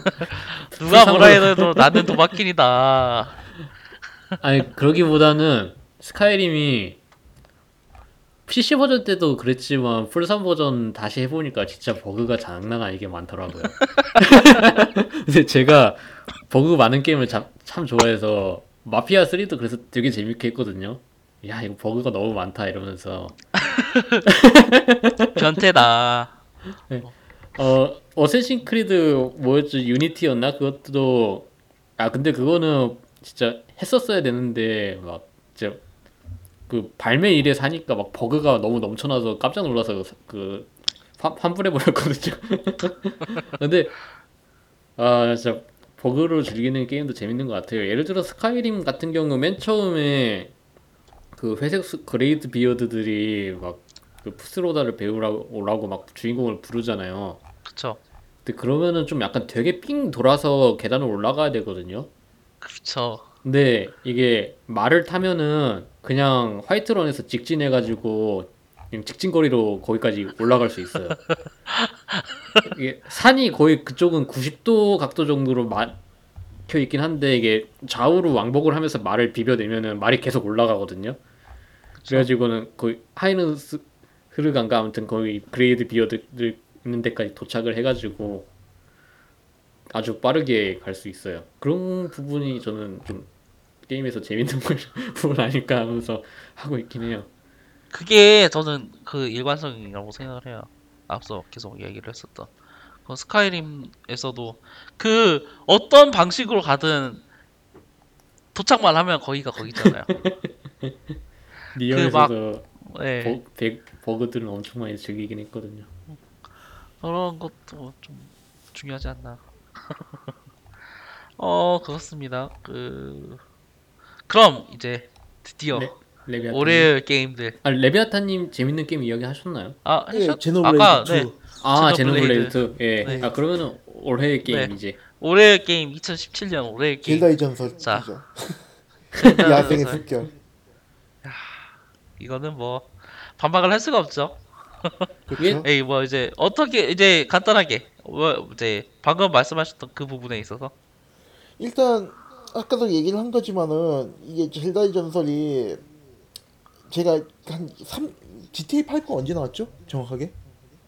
12년 저 확인해 볼게요. 5, 6년 됐죠. 그쵸. 그 그때 이제 360 말기였으니까. GTA 5가 2013년? 그 4년 됐네요. 네, 2013년. 4년 전에 제가 이 비슷한 얘기를 했었거든요. 이게 사실상 triple A 게임의 정점이자 종말이 될 거라고. 왜냐면은 이게 어떻게 보면 open world 게임들 그때 당시 마- 만들어지고 있었던 open world 게임들이 open world 게임들의 어떻게 보면 완성형이라고 할 수 있었는데 사실 그 GTA 5 보면은 그 staff roll만 해도 거의 두세 두 시간 정도까지 이제 쭉 이어지거든요. 그- 그렇게 많은 인력과 자본을 들여가지고 만들 수 있는 게임이 이제 더 이상 이제 세상에 한 번 이게 이게 계속 헤게모니를 잡을 수 없을 거라고 저는 봤어요. 네. 왜냐면은 그만큼 이제 돈이나 시간이나 이게 자원이 많이 들어가니까. 근데 이제 그 젤다의 전설 이제 야생의 숨결 같은 경우에는 그런 대자본이 안 들어가고도 이제 새로운 이제 패러다임을 제시할 수 있다는 점에서 게임 산업이 여전히 신선한 부분을 갖고 있다고 저는 봤거든요. 물론 노하우가 아예 안 들어간 건 아니지만은 진짜 와. 그렇죠. 닌텐도는 어떻게 하면 이렇게 매해 그러니까 매 작품마다 그런 패러다임을 넣을 수가 패러다임 시프트를 할 수가 있을까요? 어, 근데 저는 생각한 게 이제 와서 드는 생각이지만 GTA 5는 약간 스카이림이랑 같이 오픈월드면서 스카이림이 약간 대비적인 게임이라고 생각을 했, 들거든요. 요즘 와서 드는 생각이지만. 그러니까 GTA 5는 open world이면서도 약간 되게 스토리 중심적이라는 생각이 들고요. 그 스카이림은 world 중심적이라는 좀 생각이 들고 그 젤다는 이제 그 베데스다 특유의 그 정리되지 않고 난잡한 거를 되게 쾌적하게 정리를 잘 해냈고 예. 베데스다가 하지 못한 완성을 이뤄낸 게 아닌가 이런 생각이 들어가지고 그 GTA 5도 되게 이런 그 open world 요소라는 게 되게 정리가 잘 되고 쾌적하게 했지만 약간 스토리에 묶여 있는 느낌이 있었죠. 그런 부분에서 이제 스카이림이라든지 베데스다 게임들의 이런 메인 스토리에 묶이지 않는 그런 부분을 그 젤다가 잘 가져온 게 아닌가 그런 생각이 좀 들어요. 젤, 젤다를 안 해봐서 확실히는 모르는데 일단 들리는 평가라든지 아니면 플레이 영상을 보는 걸로는 좀 그렇게 느낌이 들고 있거든요. 뭐 진짜 젤다는 올해 게임이기도 하고 그쵸. 그 뭐라고 해야 될까요? 진짜 젤다 시리즈는 하나하나 버릴 게 없다. 생각도 좀 해요, 진짜. 지금 일본 게임 취직 시장에서 작년까지만 해도 메인 메인 키워드라고 하면은 그 뭐라고 해야 되나 social? 그거였거든요. VR이었거든요. social 아. 게임도 있고 VR이었는데 그 VR이 짜게 식은 것도 있긴 한데 올해부터는 진짜 스위치랑 젤다를 안 하면은 어디서 이야기를 나눌 수가 없어요. 진짜 어딜 가도 그 얘기가 나오니까 그래가지고 진짜 올해 must play 게임은 아- 확실하다는 생각이 들긴 해요. 힐라스님은 올해 게임 어떻게? 저는 어 거의 개인적인 감상일 수도 있겠지만 니어 오토마타, 니어 오토마타 뭐랄까 일본 게임들이 그 뭐 닌텐도를 제외한 일본 게임들이 향했어야 할 지향점 아닌가 싶어요. 그러니까 같은 스퀘어 에닉스사 게임이지만 파판 15가 되게 이걸 보고 반성을 해야 되지 않나 싶어. 파판 15 보면은 진짜 자기네들은 되게 특이한 거 하려고 난리를 치긴 했거든요. 그리고 돈도 엄청 쏟아붓고 그러면서도 미완성이고 그러면서 되게 특, 특이하지도 않고 근데 엄청 많이 팔리긴 했죠. 그 name value가 있어서 근데 그거에 대한 완전히 진짜 안티테제라고 불러도 될 정도로 그 완전 그게 있는 게 니어 오토마타라고 생각하거든요. 그 뭐라고 해 그래픽 기술도 진짜 한 세대 이전일 것이고 그 게임이 진짜 특이하고 또 게임이 완성돼 있고 그래서 그 제작비도 엄청 적게 들어갔고 진짜 근데 그거는 완전히 플래티넘 공이 아닌가 저는 생각을 합니다. 요코타로는 좀 플래티넘이랑 그리고 그 요코타로의 화학 반응이 좋았다고 생각해요. 그리고 상황적으로도 플래티넘 사내 상황이랑 그 스퀘어 에닉스 내에서 요코타로가 놓인 상황이랑 이런 게 진짜 절묘하게 맞아 떨어져 가서 들어가면서 이게 운명적으로 나온 게임이 아닌가 하는 생각이 들거든요. 진짜 뭐 욕 아니 근데 진짜 니어는 저도 진짜 재밌게 했었고 여러 가지 부분에 있어서 특히 뭐 사운드 트랙이라던가 아트 디자인에 대해서 감명을 받은 게임이긴 한데 게임 플레이가 너무 저는 좀 재미를 못 느낀 것 같아 그거는 좀 되게 호불호 갈리더라고요. 이게 되게 막 단순하다고 이야기하는 사람들도 있고 너무 게임을 그, 그 게임 독특함에 게임 플레이가 따라가지 못한다는 느낌? 아 괜찮은 것 같... 아니 그러니까 어, 나쁜 게임이라는 건 절대 아니고 진짜 재밌고 한데. 그래요. 저는 좀 그랬던 것 같고. 근데 진짜 말씀하신 대로 일본 게임들이 니어 오토마타를 보고 반성해야 된다는 점에는 공감을 해요. 그 결국에는 아마 일본 게임들이 지향하고 있는 스토리텔링에는 니어 오토마타가 그 연장선은 끝이 있지 않을까. 일본 게임들이 이제 JRPG가 특히 지향하는 그, 그 선에서는요. 어, 확실히 그런 걸 못 따라가는 다른 게임들도 많이 있고 하니까 좀 비교해야 되지 않나라는 생각이 들고. 어, 레비아타님은 뭐, 아예 레비아타님 이야기할 거랑 제 차례군요. 그러면 예. 예. 아, 제 올해 제 올해의 게임 올해의 게임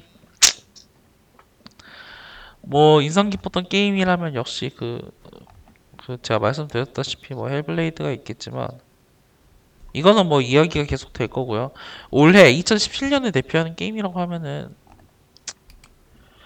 배틀 그라운드가 될 수밖에 없다고 생각을 해요, 저는. 그러니까 해를 대표한다는 측면에서 배틀그라운드는 배틀그라운드 가장 센세이셔널 했고 가장 영향력이 있었고 가장 돋보이면서도 이거 해 자체를 대표하는 게임이 아닌가. early access라고 early access를 거의 반년 동안 하고 발매가 된 건데 어 그쵸 그 그러니까 이 게임 디자인에 대해서는 더 이야기를 하지 않아도 될 것 같고 그 우리나라에서 계속 이야기가 됐었던 게 있잖아요. 콘솔은 그러니까 이런 이제 패키지라던가 대형 그런 느낌, 그러니까 성공하기 위해서는 MMO가 장땡이다라는 이야기를 좀 하기도 하고 막 여러 가지 형태로 시도하는 것에 대해서 우리나라 게임계에서는 반감을 가지고 또 이제 부정적인 이야기를 내는 그 행태에 뺨을 날린 게 아닌가. 저는 그게 있었던 거 가장 컸었던 것 같고, 어, 어, 솔직히 말해서 이제 버그라던가 서버 문제에 대해서 여러, 가지- 이야기를 하잖아요. 근데 저는 그게 어, 어느 날, 그러니까 어느 날 하루아침 싹 바뀌어 버릴 그러는 게 오히려 더 불가능하다고 보거든요. 그래서 이게 처음부터 막 엄청 많이 팔릴 거야라는 전제를 두고 만든 게 아니기도 하고 그러기도 하고 실제로 그런 전제를 뒀다고 하더라도 그게 불가능할 거예요.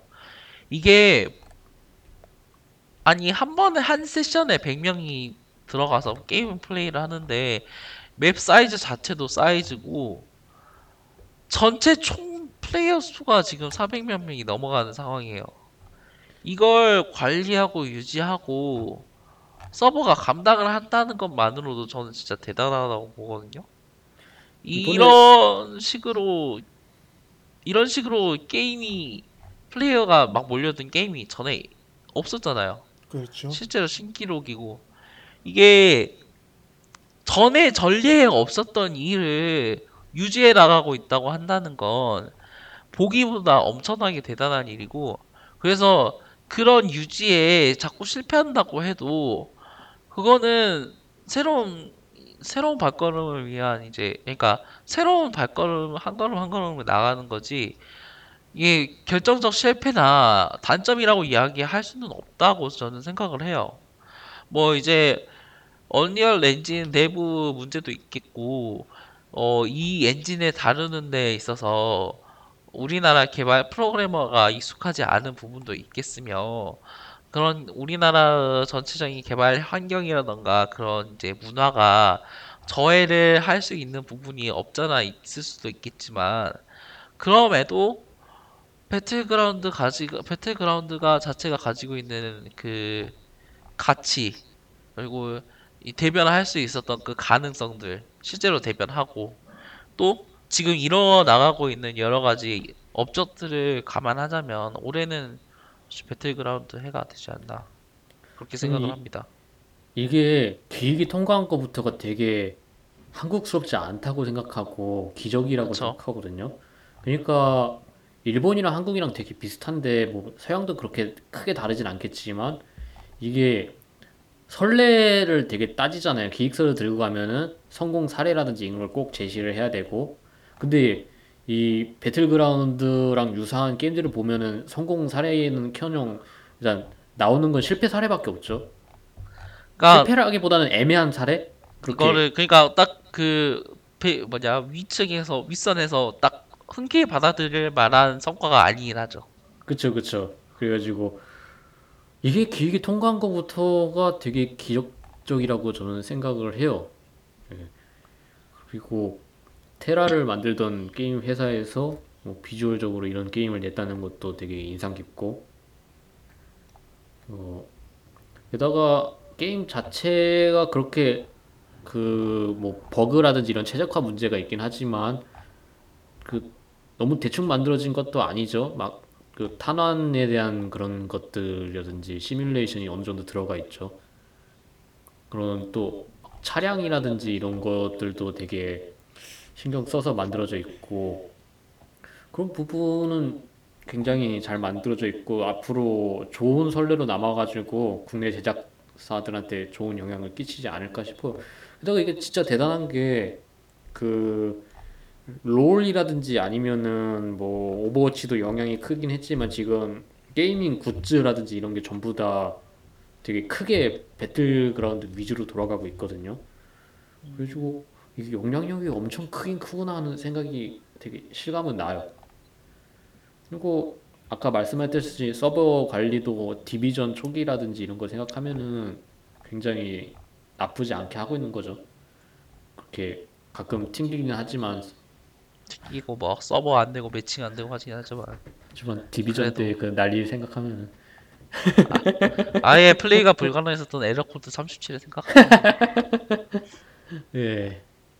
진짜 잘 하고 있다고 생각하고 앞으로도 응원하고 또 모르겠어요. 이제 좀 스위치가 잘 되면은 한국에서 뭔가 그런 스위치 게임 만들지도라는 생각도 들고. 근데 닌텐도 코리아가 좀 미적지근하죠 그쵸? 예 연락소 아니었어요? 닌텐도 한국 연락소. 솔직히 일본 게임 회사 모시기 코리아들 있으면 대충 다들 그런 느낌이죠 어 그래요. 그럼 이제 뭐 올해는 뭐 어느 정도 일단락 될것 같고. 아 다들 올해를 한 마디로 정리를 해보죠. 이거 매해 매해 하던 거였으니까 일단 저부터 오- 올해는 그러니까 2017년을 한 문장으로 정리하자면 어 2017년 어 갑자기 하려니까 안 나오네. 올해 올해를 한 아. 2017년은 오랜만에 찾아온 안정적인 한 해라고 생각을 하고 싶어요. 말 이야기를 하고 싶어요. 오랜만에 찾아온. 그 2012년, 2011년, 2012년? 그쯤이 그쯤 그 즈음 이후로 다시 한번 찾아온 풍년이라고 생각하거든요. 저는 2011년 딱 맞히잖아요 11년. 그때부터는 약간 좀 인생 그래프가 하향선 이런 느낌이긴 한데. 근데 그 그쯤에 제가 기억하기로 막 콜 오브 듀티도 모던 워페어 막 나오고 그 모던 워페어 2가 나왔거든 2010 잠깐 확인해 봐야겠다. 2011년에 일단 기억나는 건 스카이림 나왔고 그리고 그 다음 해뭐 그 다다음 해인가요? 그 GTA라든지 아니면은 뭐 이런 것들 나왔던 게. 아무튼 뭐네 네네. 2011년부터 계속 좀 약간 인생 그래프가 하향선이었는데 올해부터 이제 다시 2011년까지 다시 올려주려는 그런 좀 아 그 정도로. 부, 부스트를 받은 느낌? 그 그렇죠. 그 저는 진짜 리뷰 때 뭐냐 히라스님은 올해 진짜 잘 되신 거 그 뭐냐 2011년이 이제 모던 워페어 3 나왔을 때 이야기긴 한데 그때 막 그 2011년, 2012, 2011년, 2010년 그쪽으로 좀 뒤로 넘겨야겠네요. 여튼 그때 이후로 진짜 재밌는 게임 그때 막 스카이림 나오고 나왔다가 막 여러 가지로 시도가 나오고 좋은 게임, 나쁜 게임 섞- 뒤섞여서 나왔던 그런 해들이 이제 점차 지나가고 그 이후로 찾아온 2017년이 제대로 된 게임. 제가 재밌게 즐기는 게임들은 물론이고 이야기되고 회자될 만한 게임들 어 그런 게임들이 여러 가지로 뒤섞여서 나올 수 있는 그런 해가 아니었나 생각을 저는 해요. 이게 어, 굳이 따지자면 뭐, 헬, 뭐 스위치도 있고요. 스위치는 그러니까 제가 이렇게 꼭 사야 된다라는 그런 느낌 그리고 진짜 하고 싶은 게임들이 많이 있다라는 느낌을 들게 만든 콘솔은 스위치가 사실 처음이 아닌가. 왜냐면은 그 엑스박스 원을 제가 퀀텀 브레이크 때문에 샀는데 그거는 그 레메디라는 게임 회사가 줘 그러니까 게, 게임 개발사가 좋은 거지 그 엑스박스 원이라는 그 콘솔 자체가 마음에 들었던 건. 그러니까 그게 꼭 사야 된다는 그런 느낌은 없었거든요. 근데 스위치 같은 경우에는 그래요. 그 뭐지? 거기 독특한 게임들은 물론이고 그 스위치라는 독특한 콘솔로 즐길 수 있는 그 가능성에 대해서 정말 기대를 하고 그런 스위치는 물론이고 여러 가지 게임들이 나올 수 있었던 해가 아니었나 저는 그렇게 생각을 합니다. 어 헤라닥스님은 올해를 한마디로 표현하면 어떻게 될것 같아요? 어, 뭐 과격하게 얘기하자면은 뭐 upside down이라고도 할 수 있는데 일단 정, 정상화라고 할까요? 일단 그 단순히 취직이랑 관련 없이 그 좀 상황들이 이제 정상화 되기 시작했다 이런 느낌인 게 드는 것 같아요.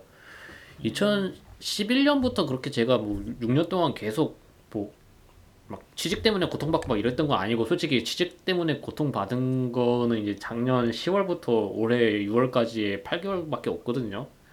그래가지고 뭐 딱히 2012년부터 2016년 내내 별일 없었는데 그렇게 되게 그 문화적이라든지 이런 걸로 되게 크게 자극을 받고 이런 거는 거의 없었어요. 뭐 GTA도 있고 그렇긴 했었는데 그런 와중에 이제 올해는 스위치가 나오는 것도 있고 또 애니메이션들도 별로 재미없다가 이제 극장판들을 중심적으로 해서 작년부터 이제 재미있는 애니메이션들이 나오고 또 뭐 게임들도 이제 뭐 울펜슈타인이나 막 둠이라든지 이런 것도 다시 나오니까 기대를 하는 거는 뭐 하프라이프 다시 나오지 않을까 이런 생각도 하긴 하는데. 뭐 아무튼 진짜 그 매해마다 다음 해가 그렇게 기대되거나 두근거리는 일은 없었는데 올해는 조금 내년에 대한 기대라든지 희망 이런 걸 좀 느끼는 한 해라고 생각했어요. 올해는 이제 어 그렇게 희망 차지도 않지만 뭐 내년부터 이제 좀 노예가 되는 거니까 어 내년부터 이제 본격적으로 다시 이제 콘솔 게임으로 돌아복귀를 하고 하는 것도 있고 해서 어 이제 정상화의 시작 그러니까 뭐 약간 울펜슈타인이랑 비슷한 상황이라 생각하네요. 알겠습니다. 어 정상화라는 측면이 확실히 어 레베아타님은 어떻게 생각하세요? 올해 한마디 2017년을 한마디로 정리하면 스위치의 해라고 하고 싶네요. 아 근데 솔직히 뭐 초반에 뭐 인왕이나 니어 오토마타 상당히 흥미로운 게임들이 나오긴 했었는데 좀그 스위치 하면서 느낀 게 확실히 게임 그러니까 원래 비타가 했었어야 됐었던 거를 지금 그말 스위치가 해주고 있고 스위치가 또 이제 게임 폭을 늘리고 있으니까요. 네 그러니까 그 늘려주는 게 이제 어떻게 보면은 그 제가 그 이제 병 KBS님 계실 때도 했었던 이야기이긴 하지만은 새로운 그러니까 그 닌텐도만의 살길 그 뭐 거실 전쟁이라고 불렸었던 그 뭐 TV 놓고 이제 싸우는 전쟁이 아니라 그 이제 게이밍 문화에 대해 가지고 닌텐도만의 어떤 자기 개성을 찾아낸 것 같아가지고 좀 되게 기분이 좋더라고요. 음. 역시 스위치가 예. 스위치가 진짜 많은 걸 해냅니다. 막 그렇게 이야기도 하고. 어, 그래요. 마지막으로 뭐 2018년 기대되는 게임들 있으세요? 2018, 아, 뭐가 있었는데 뭐 있더라? 그 디스코드 채널에 이제 정리해서 놨는데 어, 뭐 코드베인이나 다크사이더즈 3도 나오고요. 2018년에. 어, 가장 가까이 출시되는 걸로 예정되어 있는 건 파크라이 5. 아, 나 파크라이 5. 네. 진짜 기대가 됩니다. 포를 엄청 재밌게 했기 때문에 아, 엄청 기대하고 있어요. 이번에 한 달 정도 늦추긴 했어도 그쵸. 또 있고 더크루 또 나오고 이제 더크루 그- 신작인 거죠? 더크루 네 후속작이죠. 그쵸. 후속작이고 이번에 드래곤볼 파이터즈 G 아크 시스템 웍스에서 나오고 거기서도 또 아크 시스템 웍스에서 그것도 나오죠. 그 뭐죠? 그 크로스 배틀이었는데 뭐 블레이블루였나? 블레이블루 크로스 크로스 배틀. 네 태그 그- 배틀 네 그 크로스 스위치하고 태그 배틀. 플포로 다 나오는데 그 네. 특징이 기본적으로 콘그 패드나 그 아케이드 전용으로 만들어질 걸 예상을 하고 만들어진 게 아니라 애시당초에 콘솔 전용으로 만들어지게끔 해가지고 스- 그 패드 조작에 딱 특화되게끔 게임을 만들었다고 하더라고요. 아 그래서 그, 그 커맨드 입력이나 이런 게 되게 달라져 다른 조작이 될 것이다라고 얘기를 하는데 일단 뭐 실제 나온 게 없으니까 정확하게 모르겠고요. 어 그런 것도 나올 것 같고 뭐 레비아타님은 뭐 내년에 나오는 게임들 저는 메트로이드 신작 음, 음 사편. 메트로이드 아, 맞다. 메트로이드. 그쵸, 그거 그것도 있었죠. 까먹고 있었네. 과연 네. 그걸 어떻게 또 platforming platforming을 해가 다시 오나? 그거는 소니- 모르겠어요. 어떤 게임이 될지 모르겠어요. 아 내년에 그 코지마가 만드는 게임 나올까요? 아니요 그건 진짜 100% 단언할 수 있음 안 나옴 그거는 그 아, 데스 스트랜딩 그거 진짜. 아 제가 예언을 예측을 했거든요? 이번 그 뭐냐 게임 어워드에서 게, 그 게임 플레이 공개되면은 뭐냐 한 8분 이야기 좀 나오다가 8, 8분 그 cutscene 나오다가 1분 붙여 1분 게임 플레이 붙여가지고 게임 플레이 이런 이야기 할 거다라고 했었는데 진짜 딱 그렇게 나왔더라고요. 맨 마지막에 이제 물 빠지고 뭐냐 다시 정신 차리는 부분 있잖아요 노먼 리더스가. 그 부분이 그쵸. 게임 플레이래요 내가 골 때려가지고 진짜 이씨. 코지마 이 아저씨 어떻게 할 거야. 맨날 뭐냐 맨날 델 토로랑 맛있는 거 먹으러 매즈 미켈슨이랑 맥주 마시고 사진 찍고 진짜. 아 근데 저는 내년에 메트로? 메트로 신작. 메트로의- 아그 진짜. 엑소더스인가요? 이거 근데 네 엑소더스. 근데 이거 내년에 안 나올 것 같아요. 나는 나오면 엄청 헐겁게 나올 것 같아 그러니까 그 제대로 다듬어지지 않고. 이게 4A 게임즈가 원래 그런 게임들을 만들기도 했고요. 그래서 좀 불안하긴 한데. 근데 내년은 역시 내년 하면 그거죠. 몬스터 헌터 월드. 예. 이거는 진짜 내년에 크게 강타를 해서 과연 어떤 식으로 나올지. 좀 지켜보게 되는 그런 게임인 것 같고 아제 주위는 다 모논한다고 정신이 나갔는데 모논을 이렇게 사람들이 많이 우리나라 사람들이 이렇게 많이 하는 게임이었나라는 생각이 좀 들기도 하더라고요 저는 나만 모논 안 한 거야? 이런 느낌 저도 한 번도 어. 해본 적이 없어요. 저도요. 아, 다 모노나라 간데, 아, 너무한 거 아니에요, 진짜. 그, 어, 웨이 아웃도, 내년, 그니까, 그, 그, 그거는 좀 다른, 측, 다른 부분으로 기대되는 거거든요. 그, 그, 그, 어, 웨이 아웃 있잖아요. 예. 그 뭐냐, 두 명이서, 막, 두 명이서 동시 조작하면서 한다는 그거하고, 그, 그, 그 거, 그, 앤썸, 바이오웨어에서 만든다는 4인 코어 게임. 기억나세요? E3 때 한번 살짝 나왔는데.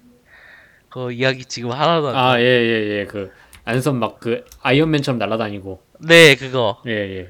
그거 어, 과연 어떻게 될지 아마 저는 아마 나오지 않고 개발 취소가 되는가 아니면은 그 진짜 안삼 첫 안삼 네. 안됨 막 이랬었는데. 안돼 안됨 안삼. 이런 거 이거 좀 어떻게 나올지 흠 하면서 보고 있고. 비슷한 느낌으로 코드베인도 있지 않나 저는 느낌. 저는 그런 느낌으로 보고 있는 거는요. 그 뭐지? 메탈 기어 솔리드랑 서바이브? 그 뭐지? 그 러브 플러스. 진짜 그런 비슷한 느낌으로 보고 있을 거예요. 아 어떻게 나올까? 이러고. 아 진짜. 그리고 내년에 제작 발표가 날까 하는 생각이 드는 게 그냥 개인적인 추측인데 막 아머드 코어 제작 발표가 나지 않을까 하는 생각이 좀 기대는 하고 있어요. 아. 아머드 코어 나오지 않을까 이런. 아머드 코어? 발매까지는 아니어도 제작 발표는 하지 않을까. TGS 아머드 코어. 글쎄요. 이런 때. 아 블러드본 그거 아니에요 근데? 그 블러드본 2요? 그 TGA 때 공개했던 게 그거 아닌가요? 아 뭔가 티저는 공개했었나요? TGA 때 공개 한 번 했었죠 프롬 소프트웨어에서 근데 그게 무슨 게임이다 무슨 게임이다 이야기가 많이 나와가지고 아니 요즘 올해가 뭐 20주년인 것도 있지만 프롬 소프트웨어 뭐 가면은 맨날 아머드 코어만 보여주고 아머드 코어 얘기만 해서 얘들 아머드 코어 하고 있나 이런 생각이 들게 하더라고요. 아 니들 그거 만든 지 좀 오래되지 않았나? 근데 왜 이제 와서 그 얘기를 꺼내는 거야? 이랬는데 작년까지만 해도 Dark Soul 3 그 확장팩이나 그 얘기만 계속했었는데 갑자기 Armored Core 얘기만 계속하니까 근데 오, 혹시- 오, 20주년이라 그런 건가 이런 생각도 들긴 하는데 그러니까 그때 이번에 공개한 거는 완전 Bloodborne 스타일이라. 아 여튼 그렇습니다. 이거 Blood- 과연 어, 폰을 발표를 하고 그 다음에 이제 제작 발표까지는 하지 않을까 하는 생각을 하고 있어요. 좀더 제작 말고 내용을 바꿔서. 리메이크 하겠죠 하게 되면. 네. 그렇지 않을까? 아니면 소장으로 낼 수도 있겠네. 아 그쵸. 모르겠어요. 프롬 어떻게 했지 어 어 뭐 그렇습니다. 그러면은 올해 2018 2017년 마지막 모일판 게이머들 리뷰는 여기까지 될 것 같고. 어 그래요. 마지막 녹음인데. 이제 내년도 다들 계속 하실 거죠? 녹음. 계속. 해야죠. 근데 이제 계속. 그 그- 근데 좀 뭐랄까. 저희가 좀 녹음하는 방식 그쵸. 이런 걸 좀 바꾸거나 그래야 될 것 같긴 해요. 제 동생도 이제 취 네. 뭐 준비해야 된다고 이래서 저도 이- 3, 4월에는 좀 바쁠지도 모르겠어요. 그때인 그럼 그쵸 만- 이해도 예. 있으시고 하니까 전체적인 형태를 이제 또 내년 맞이해가지고 천천히 바꿔볼 생각이긴 합니다 여러 이제 어자 꾸준히 들어주시는 이제 시, 시청자 여러분이라고 해야 되나요? 청자 여러분들께는 진짜 감사하다고 이야기를 하- 드리고 싶고 어 2018년 새해가 다가오면은 또 어떤 이야 어떤 게임들에 대해서 이야기를 할지 기대가 되긴 하네요. 뭐 내년 다 다음 녹음 때 뭐 이야 어떤 이야기 할 것 같나요? 저희 다음 다음 녹음 때?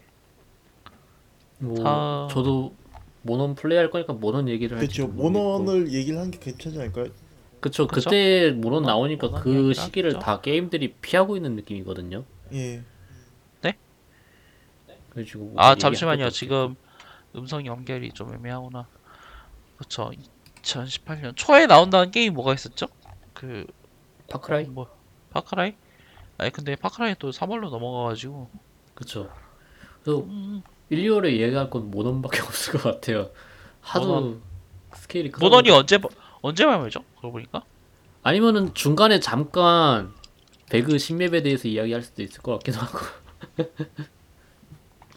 몬스터 헌터 월드 발매일이 25일인가 1월 24일인가 아 1월 26일? 25일 26일이네요. 26일 그거 26일. 아마 그거 이야기할 거 할 수도 있을 것 같고 그쵸 어 시기적으로 그리고 아니면은 뭐 저희들이 항상 하던 뭐 사이사이 간단한 게임들 리뷰할 수도 있을 것 같고 음. 아니면 못했던 게임을 하나 잡아서 할 수도 있을 것 같고요. 뭐 그 Little Nightmare라든지 아니면은- 이것도 신경 쓰이긴 하는데. 지금 스위치를 구매하실 사람은 없나요? 그쵸. 진짜 아이 그- 그 사이에 살 수 있을 것 같아요. 생각이. 아, 저는 스위치 산다면 내년 5월이나 6월 될 것 같아요. 늦- 늦겠지만 그러면 또 이제 스위치 관련 이야기를 할 수 있겠네요. 제가 사기 예. 사게 된다면. 그쵸. 그렇습니다. 2017년 그럼 이걸로 이제 어 2017년 저희 이제 녹음하는 기준은 2017년 12월 25일 아마 이제 이 녹음이 올라가는 건 이제 이제 18년이 될 것 같긴 한데 어 다들 어 2017년 즐거운 해이셨길 바라고요. 2018년 즐거운 새해 맞이하시길 바랍니다. 지금까지 우물 파는 게이머들의 리뷰 진행을 맡고 있던 김네크라고 하고요. 어 다들 새해 복 많이 받으세요. 예, 새해 복 많이 받으십시오. 새해 복 많이 받으시고 올해도 좋은 한 해가 되길 바라겠습니다. 히라닥스였습니다.